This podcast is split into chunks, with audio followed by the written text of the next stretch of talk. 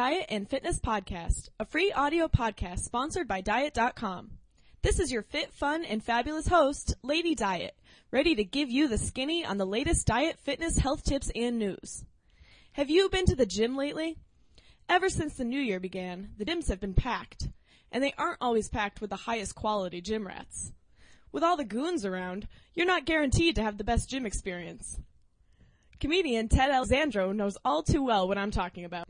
His gym joke targets the um, interesting characters you may encounter at the gym.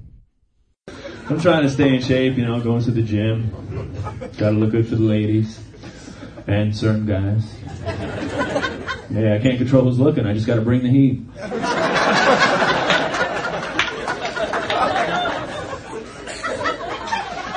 A lot of big guys at the gym. You see them walking around, right?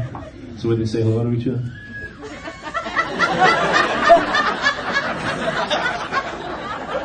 Like big pigeons just walking around.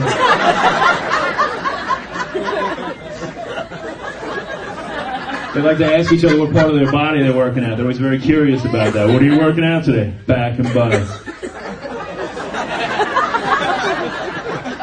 What are you working out? Ass and head.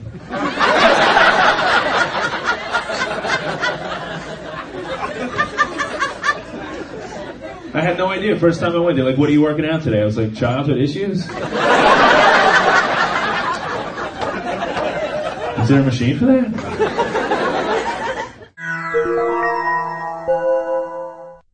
Not every gym experience is this funny. Sometimes it's downright revolting. Like when the incredibly sweaty person neglects to wipe down their machine and you're next in line.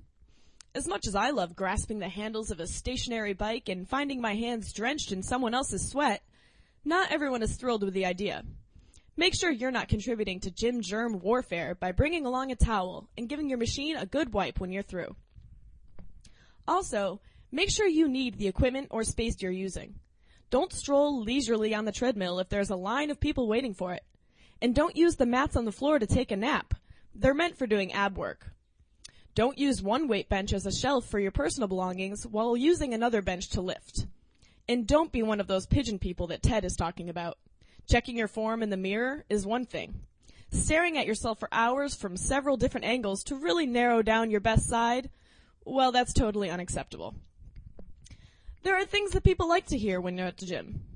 Nice form. Or, this machine's all yours. Or, you look like you work out. Are good examples. But there are other things I'm less thrilled to hear while working out. These include, oh my god, watch out! And, sorry, but can you smell that? And, fire drill! We can all do without unnecessary grunting, loud iPods, and the sound of weights crashing to the floor also. So do Lady Diet a favor and please keep this in mind. One last gym no-no. If you're sick, stay home. Everyone here is breathing heavily, and no one needs to be sucking in the sickly mucus you're coughing just launched into the air. Yes, the gym sucks sometimes, but with the help of Lady Diet and funny man Ted Alexandro, you can turn the yucks into yuck yucks. Laughing is a great workout in itself. Just make sure you're not cracking up while you're lifting 200 pounds of weight over your head. Do you have any gym horror stories to share? Send me your off the wall experience at Lady Diet Podcast at diet.com. And if today's podcast left you cracking up, please visit Ted's website at www.tedalexandro.com for more of his amusing commentary on life.